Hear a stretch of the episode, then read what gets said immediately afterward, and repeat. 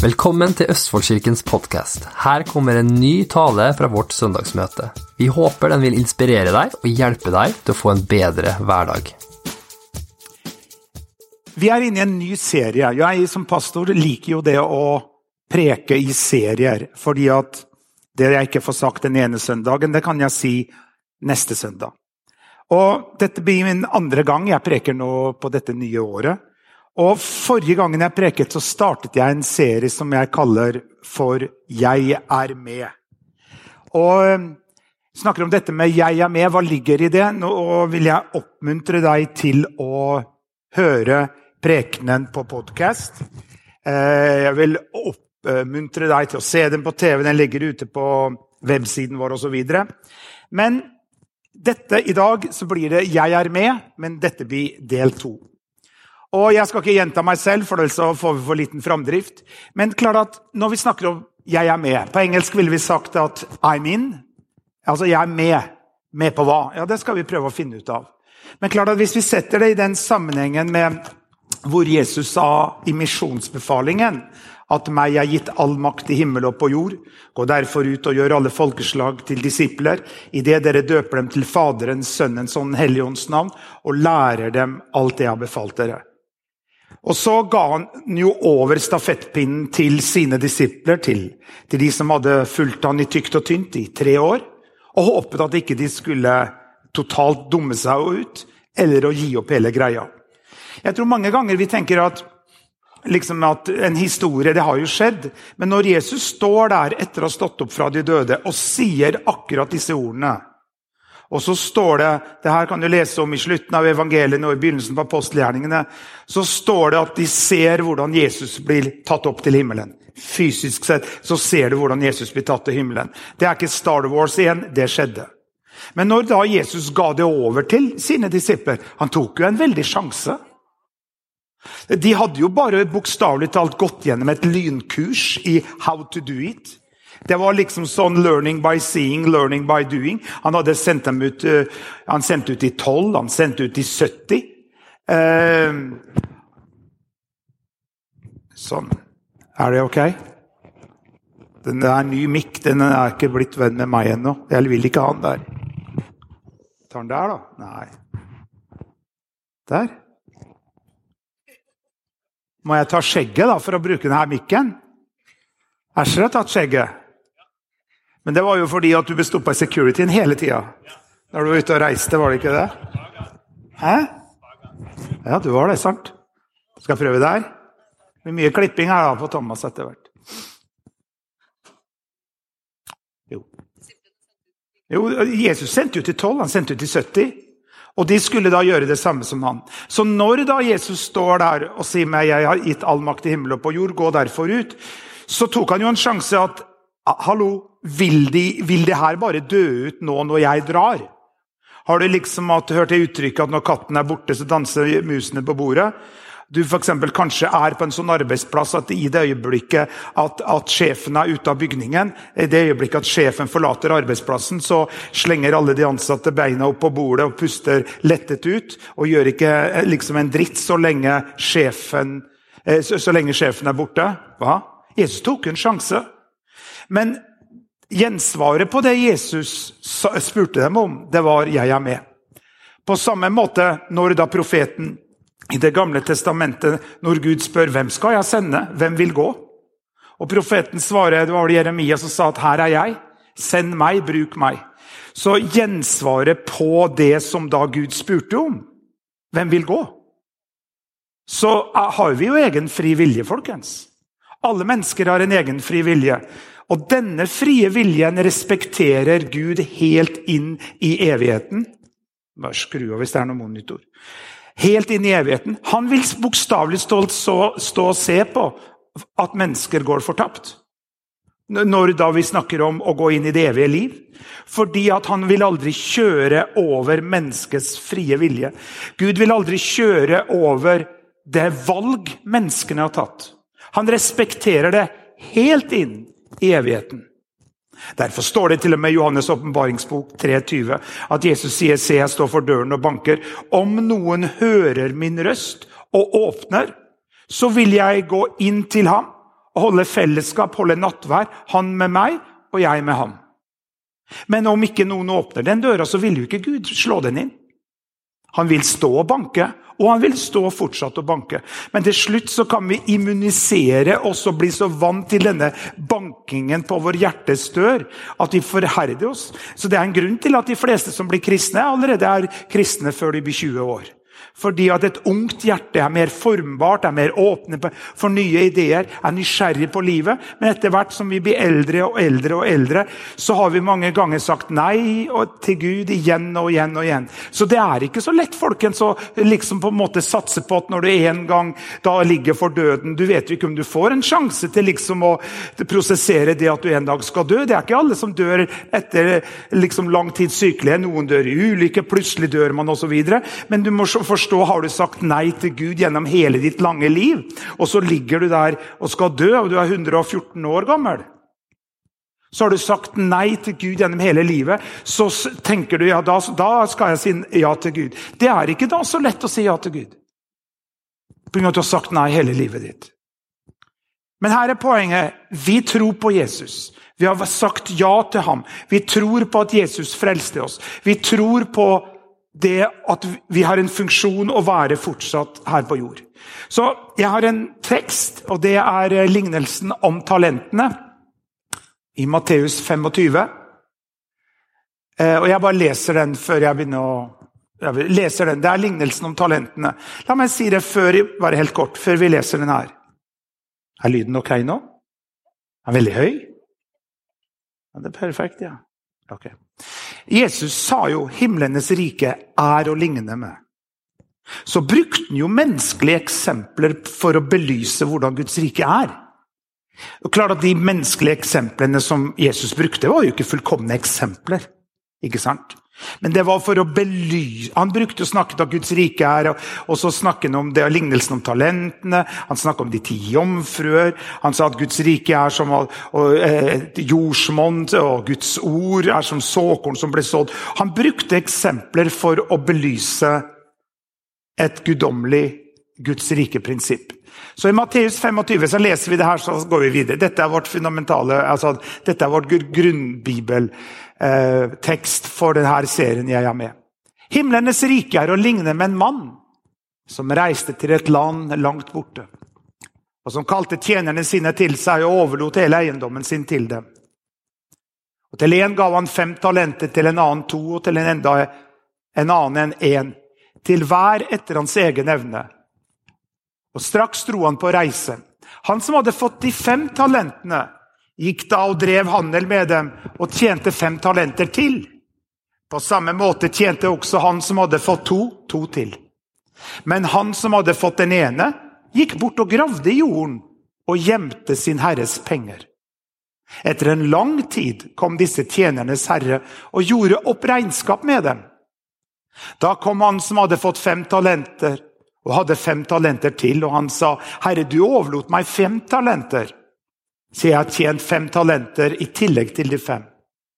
Hans herre sa til ham, rett gjort, du gode og trofaste tjener. Du var tro over lite. Jeg vil sette deg over mye. Gå inn til din herres glede. Så kom han som hadde fått én talent, og han sa, herre, jeg kjente deg som en hard mann, som høster der du ikke har sådd, og sanker der du ikke har spredd såkorn. Og jeg ble redd, og gikk og gjemte talenten din i jorden. Se, her har du ditt. Men Hans Herre svarte og sa til ham, du onde og late tjener. Du visste at jeg høster der hvor jeg ikke har sådd, og sanker der hvor jeg ikke har strødd såkorn. Derfor burde du ha satt inn pengene mine hos pengevekslerne, og når jeg kom, ville jeg ha fått tilbake mitt eget med renter. Ta derfor talenten fra ham og gi den til ham som har ti talenter.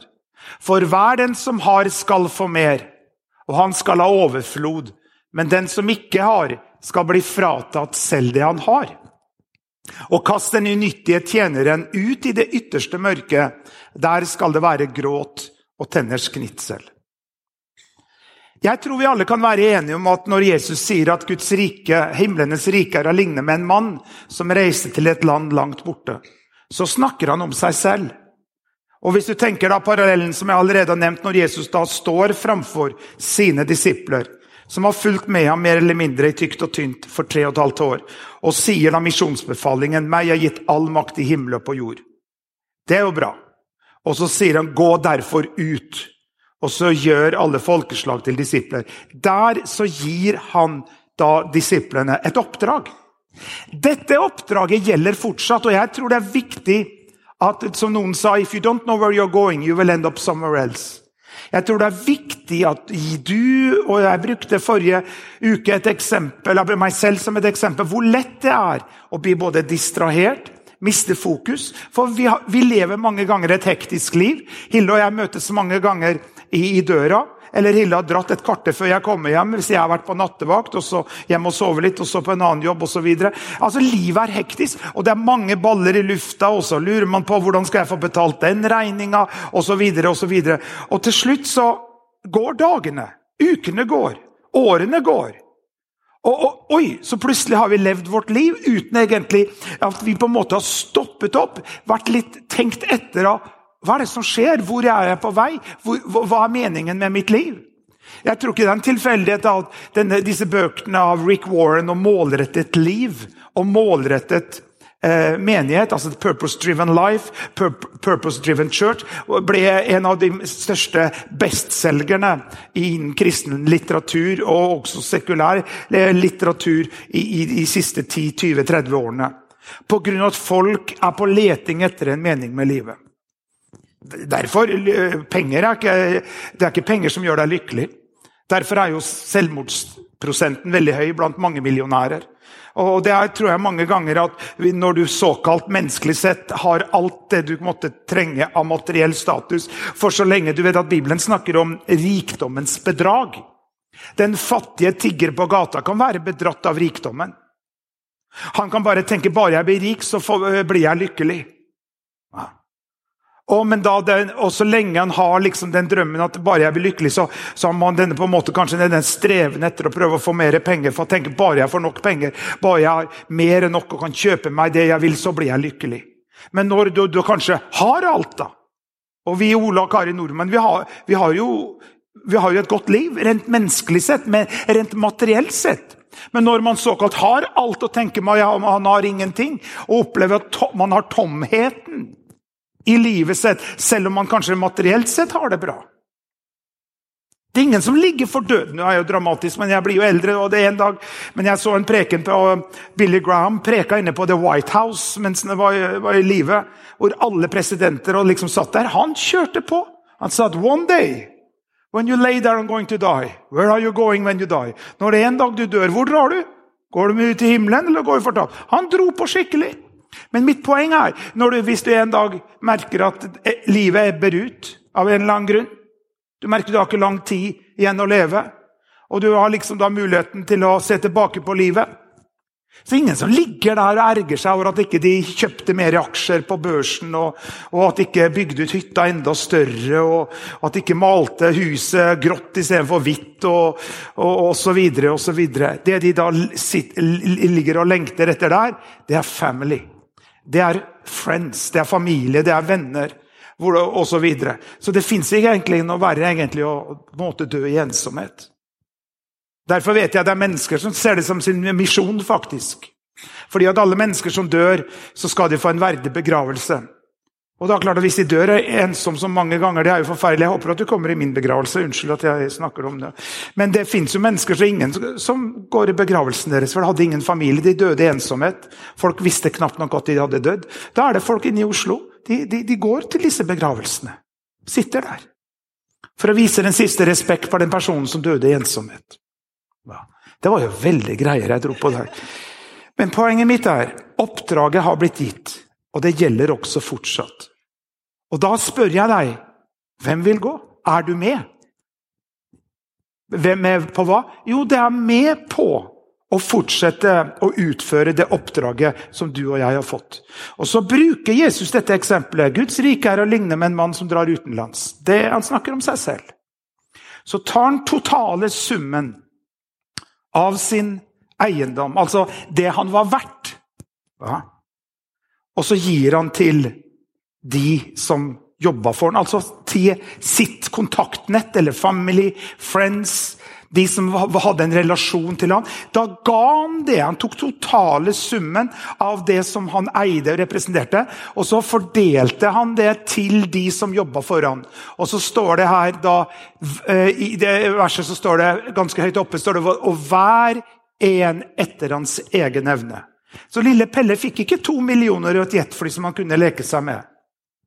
Lille Pelle fikk det som han kunne ta hånd om og forvalte ut ifra den evnen han hadde. Henger du med?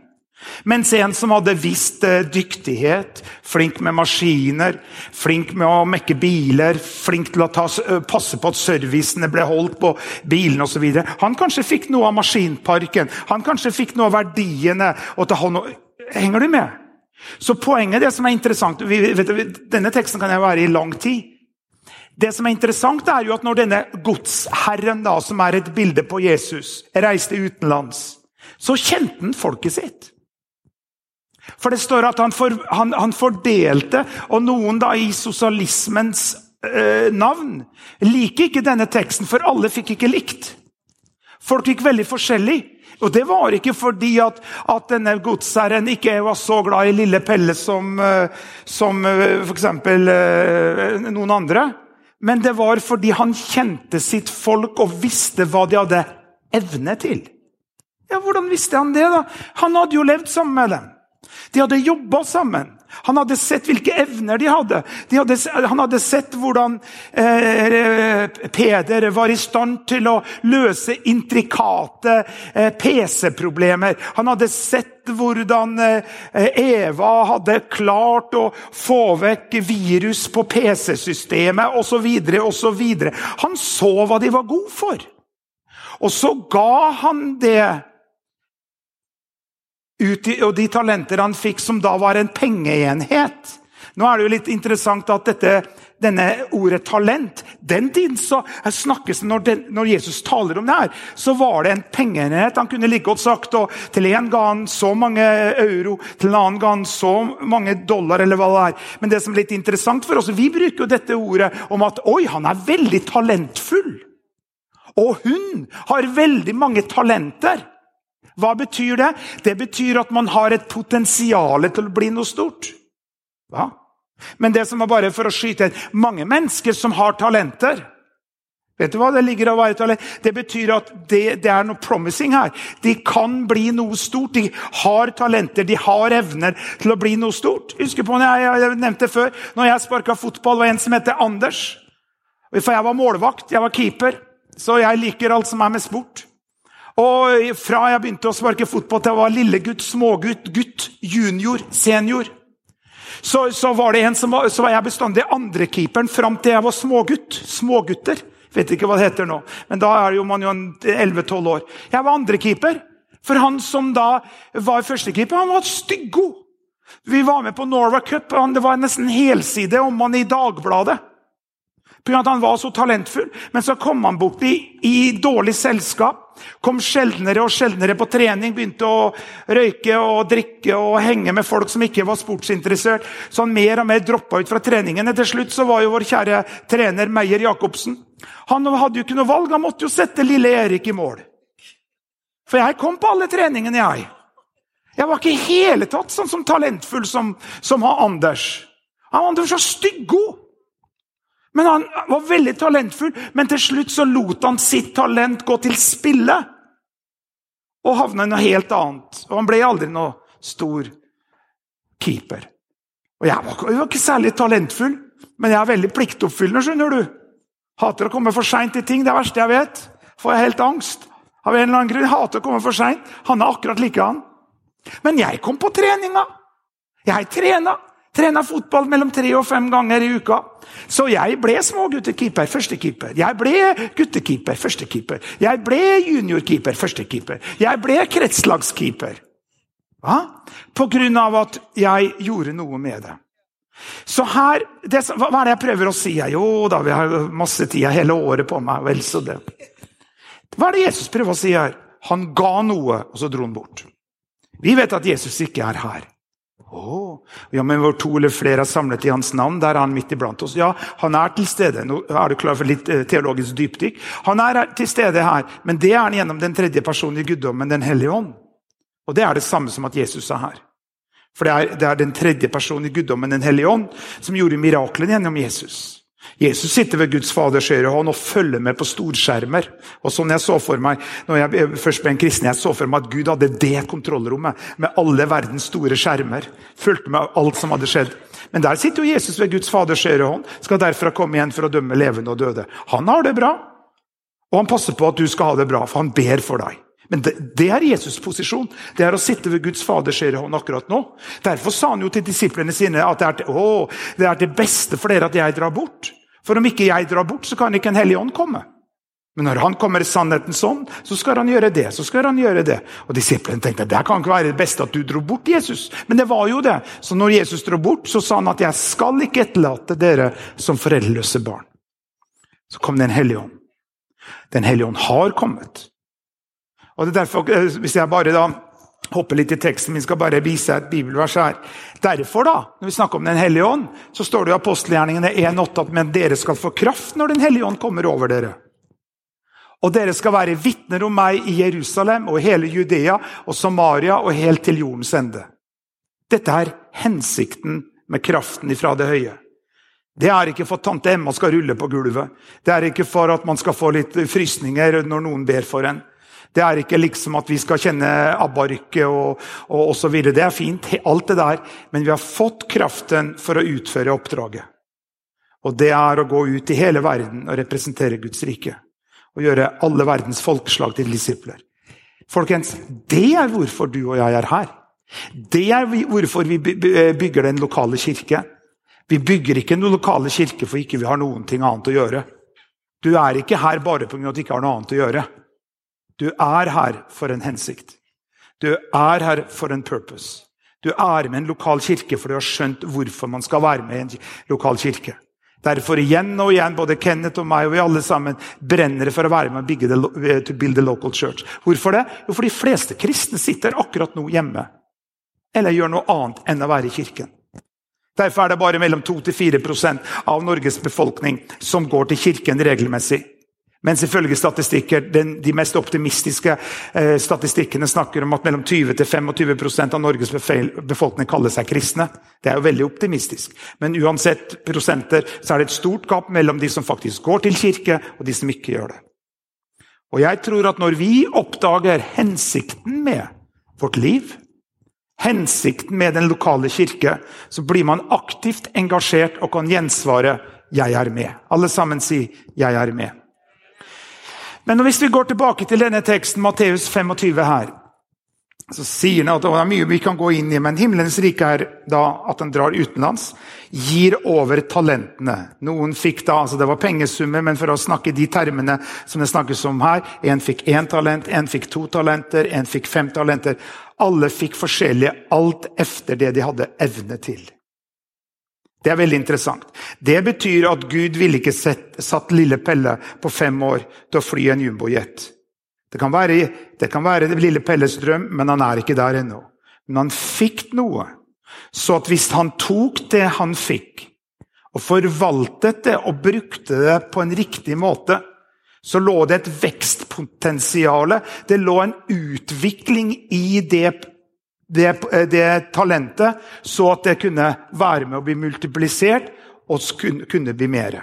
Det er mye vi kan si om det, som man kan snakke om man skulle investere eller bruke på en sånn måte at det ga avkastning, at det skapte multiplikasjon, det skapte vekst.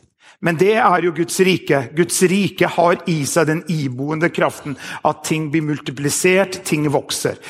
For Jesus sa også at Guds rike er å ligne med et såkorn som blir sådd i marken. Såkornet har den eh, iboende kraften at det kan vokse, det kan spire. På samme måte så tror jeg at alt det du er, kan bli multiplisert. Alt det du har fått, kan bli til noe større. Alt det du bruker, blir til noe mer.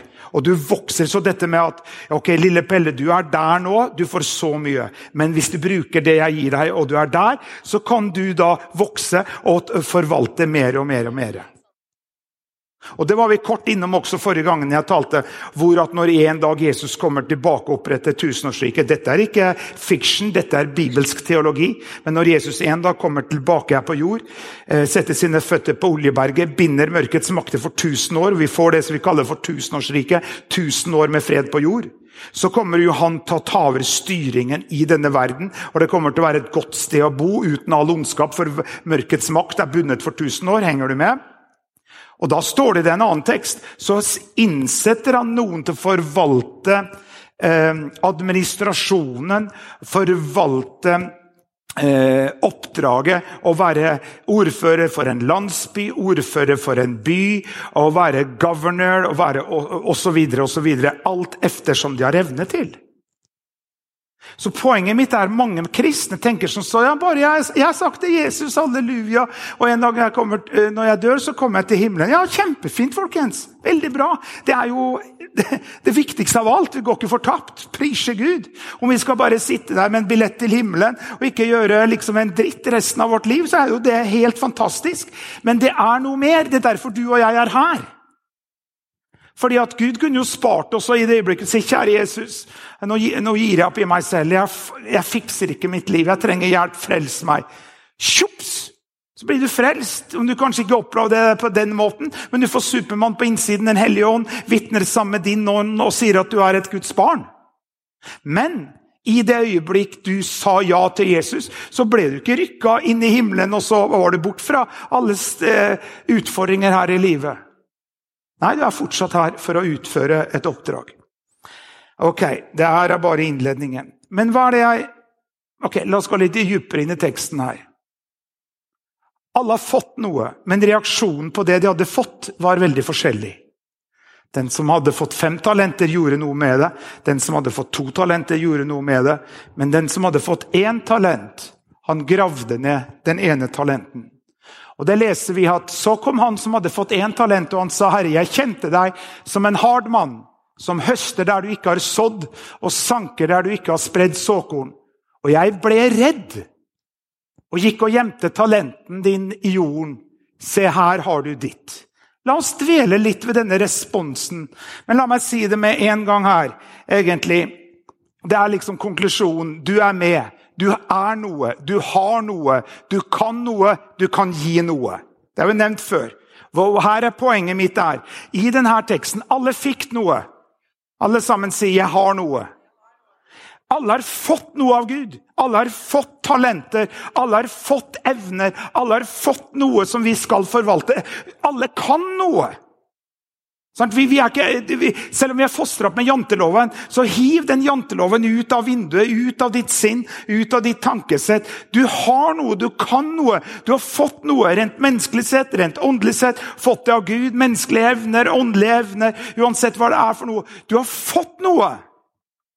Men pga. at vi har vokst opp med janteloven og tror ikke du kan noe, tror ikke du er noe, så responderer veldig mange av Ole og Kari Nordmann som denne personen som hadde fått den ene talenten, og sier 'Herre, jeg kjente deg som en hard mann'.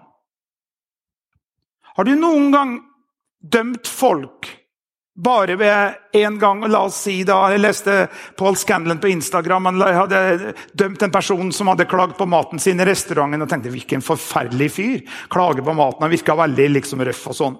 Men så senere i løpet av den kvelden så fikk han prata med denne mannen og fikk et helt annet inntrykk. Denne mannen som gravde ned talentet, sier jeg kjente deg som en hard mann. Men det er ikke dermed sagt at han var en hard mann, for dette er et, en lignelse om Jesus.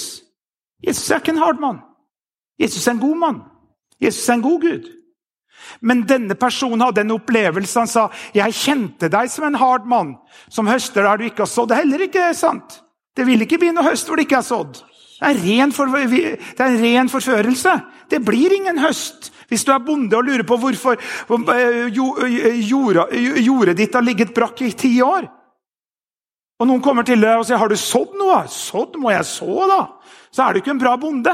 Det blir ingen høst hvor det ikke er sådd noe, og sanker der du ikke har spredd såkorn. Og så står det og jeg ble redd og gikk og gjemte talenten din i jorden. Det er to måter du kan få en person til å gjøre noe på. Det er å skremme livskitten av dem. Og skremme dem så mye at de gjør hva som helst for deg. bare med at de er livredd for straffen eller liksom å bli kjefta på hvis ikke de gjør som du har bedt dem om. Det er ikke et bra lederskapsstil. Det er ikke en bra måte å gjøre ting på. Det andre er å elske mennesker i senk, så de gjør hva som helst for deg pga. at jeg er glad i deg. Mye bedre stil. Og klart at For meg som leder så syns jeg alt med lederskap er interessant. Og Derfor, i disse dager, og som sagt at uh, Paulus, bare for å ta det Paulus han var opptatt av idrett. Han sa, Gud, han sa at vårt livsløp er som en uh, idrettsmann på idrettsplassen som løper, og én skal vinne prisen. Så derfor i dag, til ære for Ingen må ta anstøt her, men til ære for Manchester United, til ære for vår kjære Solskjær så skal jeg bruke litt eksempler på dette. Det er jo ille at ikke Kjell Karlsen er her. Hvis du er Liverpool-fan og du sitter der og allerede lurer på om du skal gå ut, så hvis du reiser deg og går ut akkurat nå, så vil alle sammen vite at du tok anstøt, og at du er ikke Manchester United-fan. Så bli sittende. Dette blir bra. Men som sagt at jeg skal bruke dette som eksempel pga. vår kjære venn Ole Gunnar Solskjær. Jeg er jo som sagt ganske rimelig opptatt av fotball. Og Hvis du ikke vet hva Manchester United er, så er det et fotballag. Hvis du ikke vet hvem Ole Gunnar Solskjær er, så er han treneren til Manchester United. Så jeg beklager Håkon, at det ikke er en Rosenborg-trøye, men det her passer bedre i denne settingen. For hva er det som skjer? Jo, vår kjære Ole Gunnar Solskjær blir ansatt såkalt bare for midlertidig for å, for å prøve å snu en synkende skute. Manchester United, verdens mest populære, kjente, bunnsolid økonomisk fotballag, hadde ikke klart å prestere på lang, lang tid. Og Så sparker de treneren, Mourinho, og så ansetter de denne lille gutten, for å si det sånn, som har vært stjerne på, Ole Gunne, på Manchester United han uh, kunne gjort karriere både her og der, men stort sett satt på reservebanken gjennom hele sin karriere og kom inn de siste 10-15-20 minuttene i, i, gjennom det var 10 år eller hva det er, og skåret mål så det bøtta inn. Avgjorde bl.a. Champions League-finalen da de slo Bayern München i Tyskland. Så han har heltestatus, Ole Gunnar Solskjær. Men så ansetter de en. Men de ansetter en som kjenner den Manchester United-kulturen. De ansetter en som, som har dette Manchester United-DNA-et på innsiden av seg. Og så ansetter de ham. Det her skjedde nå i høst. Nå har han spilt ni kamper, vunnet åtte og én uavgjort. Noen dømte, dømte han nedenom og ned når han tok over Manchester United fra å være Molde-trener, men dette hadde vært hans store drøm hele sitt liv egentlig å bli trener. Han hadde faktisk flere år tilbake trena reservelaget under sir Alex Ferguson med stor suksess. Og så har han jo gjort det fantastisk bra. Men her er mitt poeng. Han tar over et team. Han tar over et lag de har ikke kjøpt noen nye spillere nå når spillevinduet har vært åpent. Jeg vet ikke om Manchester United kjøpte noen flere. Men, men, men, eh, men, eh, de har ikke kjøpt noen nye spillere. Han tok over et lag som ikke har prestert. De har underprestert de luxe. Det er liksom fotballspillere som er mangemillionærer og som, eh, som koster flesk. Men av en eller annen grunn så har de ikke prestert. Så begynner han å jobbe med dem, og fra første kamp av så er det som en helt annen attityd. Det er en helt annen måte å, å spille på som, som, som, da kommer på banen. For det som skjedde før, bare for å ta et eksempel Her er det treneren Mourinho. Veldig fargeklatt. Men noen sa da at hvis treneren blir større enn fotballaget, eller hvis treneren blir større enn laget som du skal trene, så har du et problem. Og jeg, jeg liker som sagt alt dette med lederskap. Fordi at kirken er ikke pastoren. Jeg, og, og, og, og, jeg tror På 70-tallet så var vi veldig eh, predikantfokusert. Vi var veldig fokusert 'Who's the preacher?' Liksom, The Anointed Man. ikke sant? Og vi var veldig opptatt av å få, Det kom veldig mange predikanter fra Amerika. ingenting feil med det, Men vi var veldig fokusert hvem preker på søndag. Men egentlig har trenden eh, snudd, takk og lov. At vi som pastorer er ikke så viktige. I en undersøkelse som var, som var den avgjørende punktet for din frelse, så tror jeg det var 1 eller 2% som svarte pastoren. Mens da 80-90% svarte venner og familie. Hva som var den avgjørende faktoren for din frelse. Hva var det som avgjorde at du ble en kristen? Evangeliske kampanjer, TV-programmer osv. Men det var venner og familie, det var nettverket rundt deg som gjorde at til slutt så sa du ja til Jesus og ble en del av det kristne fellesskapet. Ja? Men sånn som i, i dag, jeg tror ikke så mange bryr seg egentlig hvem som preker på søndag. Jeg tror ikke først og fremst du kommer bare for at å, nå er Erik som preker, da holder jeg meg borte. Eller nå er det Erik som preker, da kommer jeg. Eller, det, er, det er liksom, Du kommer jo kanskje for kaffen, eller nå er brusautomaten borte, men vi skal få den tilbake. Så, så det, det, det, ordner seg. Ja, men Det er jo forskjellige årsaker hvorfor du er her. Men jeg tror egentlig hovedgrunnen er jo det sosiale fellesskapet. For det får Du ikke, du kan ikke sitte og kose med en TV-skjerm hjemme. Du kan se masse prekener og podkast, sammen, men du får ikke den klemmen. Du får ikke det sosiale fellesskapet som du får av å show up i en local church. Men her er det Mourinho. Han ble sparket. Og så har vi superstjerna Pogba. Men Mourinho, her ble det jo tydelig en konflikt. Fordi at Mourinho han benka Pogba. Satte den på benken. Og Det er veldig interessant å se TV-opptak fra kampene når Mourinho da var, og de presterte ikke noe bra og tapte mange kamper. Der sitter superstjerna på reservebanken og han, han, har det ikke noe bra. Du ser det på attityden osv., men det var tydelig at her hadde det bygd seg opp en konflikt i, mellom treneren og superstjerna Pogba. Og La meg bare skyte inn her. Jeg håper at det ikke er jeg som er problemet i denne kirka. Alle sammen sier nei da, Erik. Du er ikke problemet. Det er Hilde vi sliter med. Nei da, det er ikke det, er det? Nei. Hvordan går det an å være så glad hver morgen? Hilde er helt utrolig. Er du, så, er du litt sånn da-da-da på morgenen? Å oh, ja. Ah. Ok. Ja. Men poenget mitt er hvis jeg hadde vært den som hindrer skuta å seile bra Hvis jeg hadde vært den som hindra teamet å prestere. Hvis jeg hadde vært med og skapt en fryktkultur Det snakkes så mye om lederskapskulturer. Og la meg si det sånn I have changed a lot. Hopefully to the better. For hadde jeg kjørt en sånn lederskapsstil som man kjørte i Afrika når vi bodde der I don't think I would be a pastor today. Nei, den går ikke. Men, men henger du med? Hvis det er jeg som hadde klart at, Nå må ikke bli for stille, for da blir jeg litt anfekta her. Men hvis jeg er med å skape en fryktkultur, og alle rundt meg de begynner å svette og bli livredd og glemmer navnet sitt Vi, vi har, tjena, vi, vi har jobba i kristne ministries med sånne lederskapsstil, hvor du går inn og du glemmer hva du heter for noe, for du er livredd.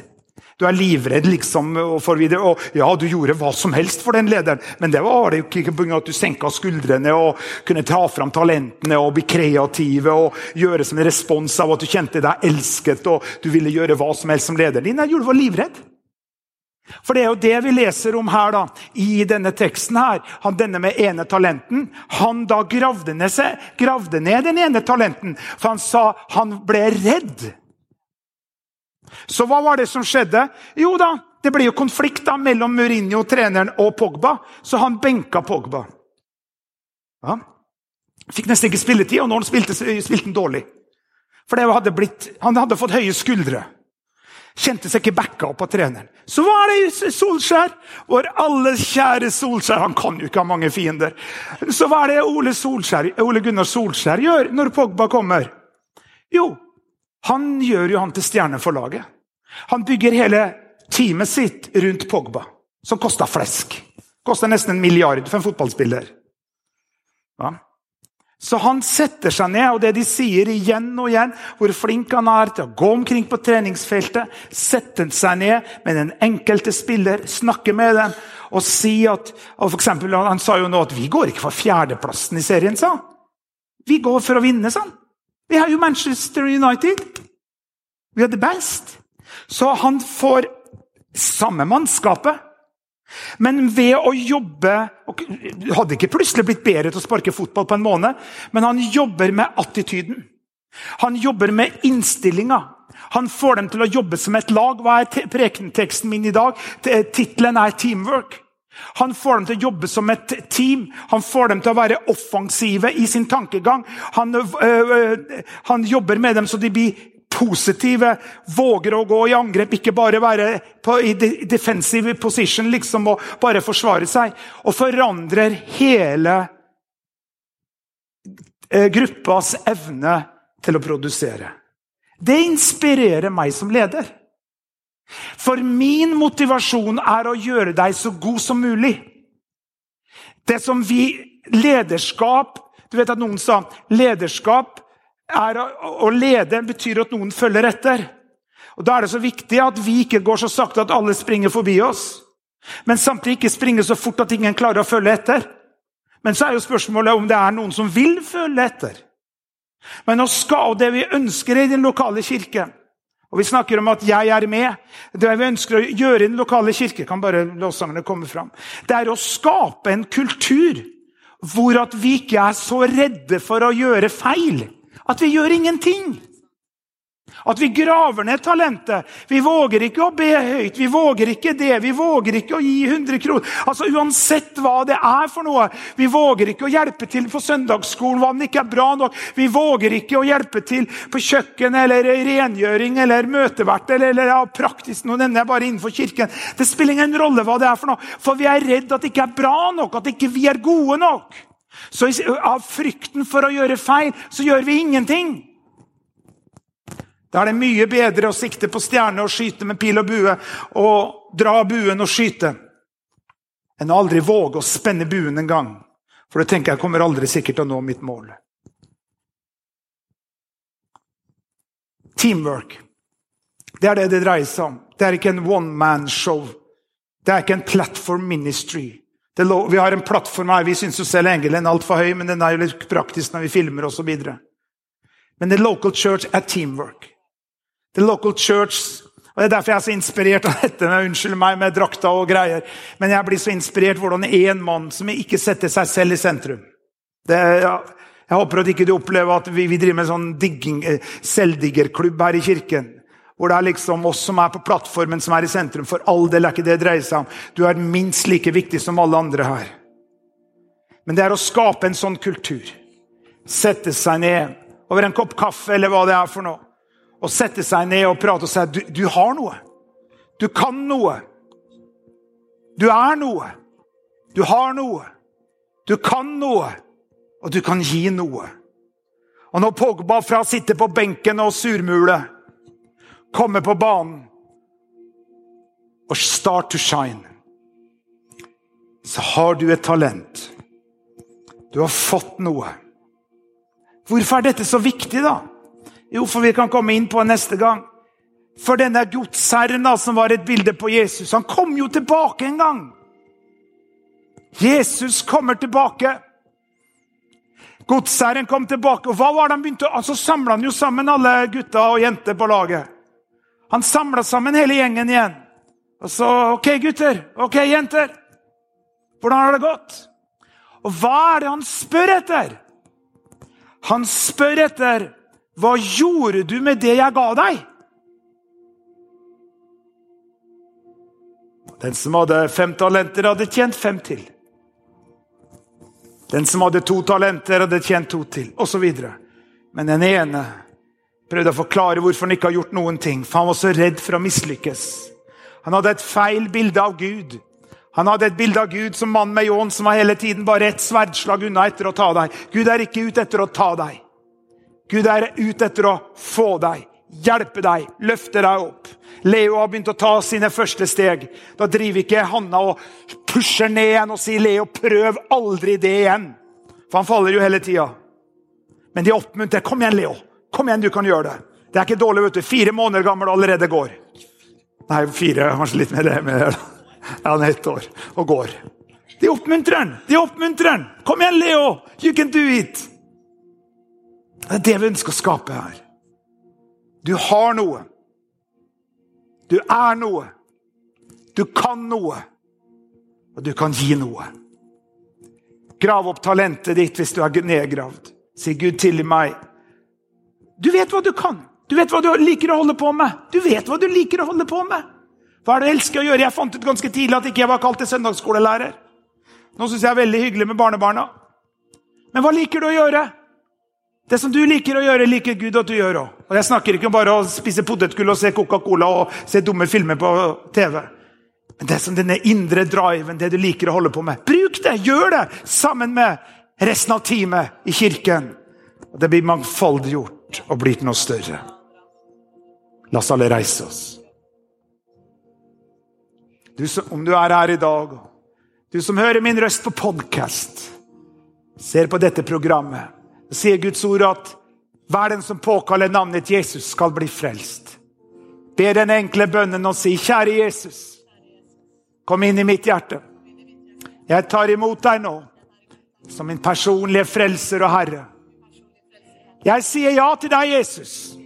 Jeg er med på det du gjør. Amen. Om du ba den enkle bønnen, så ble den kristen akkurat nå. Fortsett å komme på teammøter. Fortsett å komme i en lokale kirke. Finn en lokal kirke hvor du kan bruke talentene og gavene dine til å forherlige Jesus og utbre Guds rike over hele verden før Jesus kommer tilbake. Amen.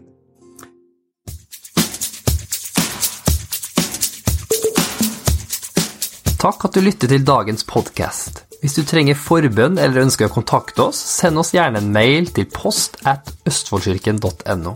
For å støtte oss eller for å finne ut mer om vår kirke, besøk oss på vår nettside østfoldkirken.no.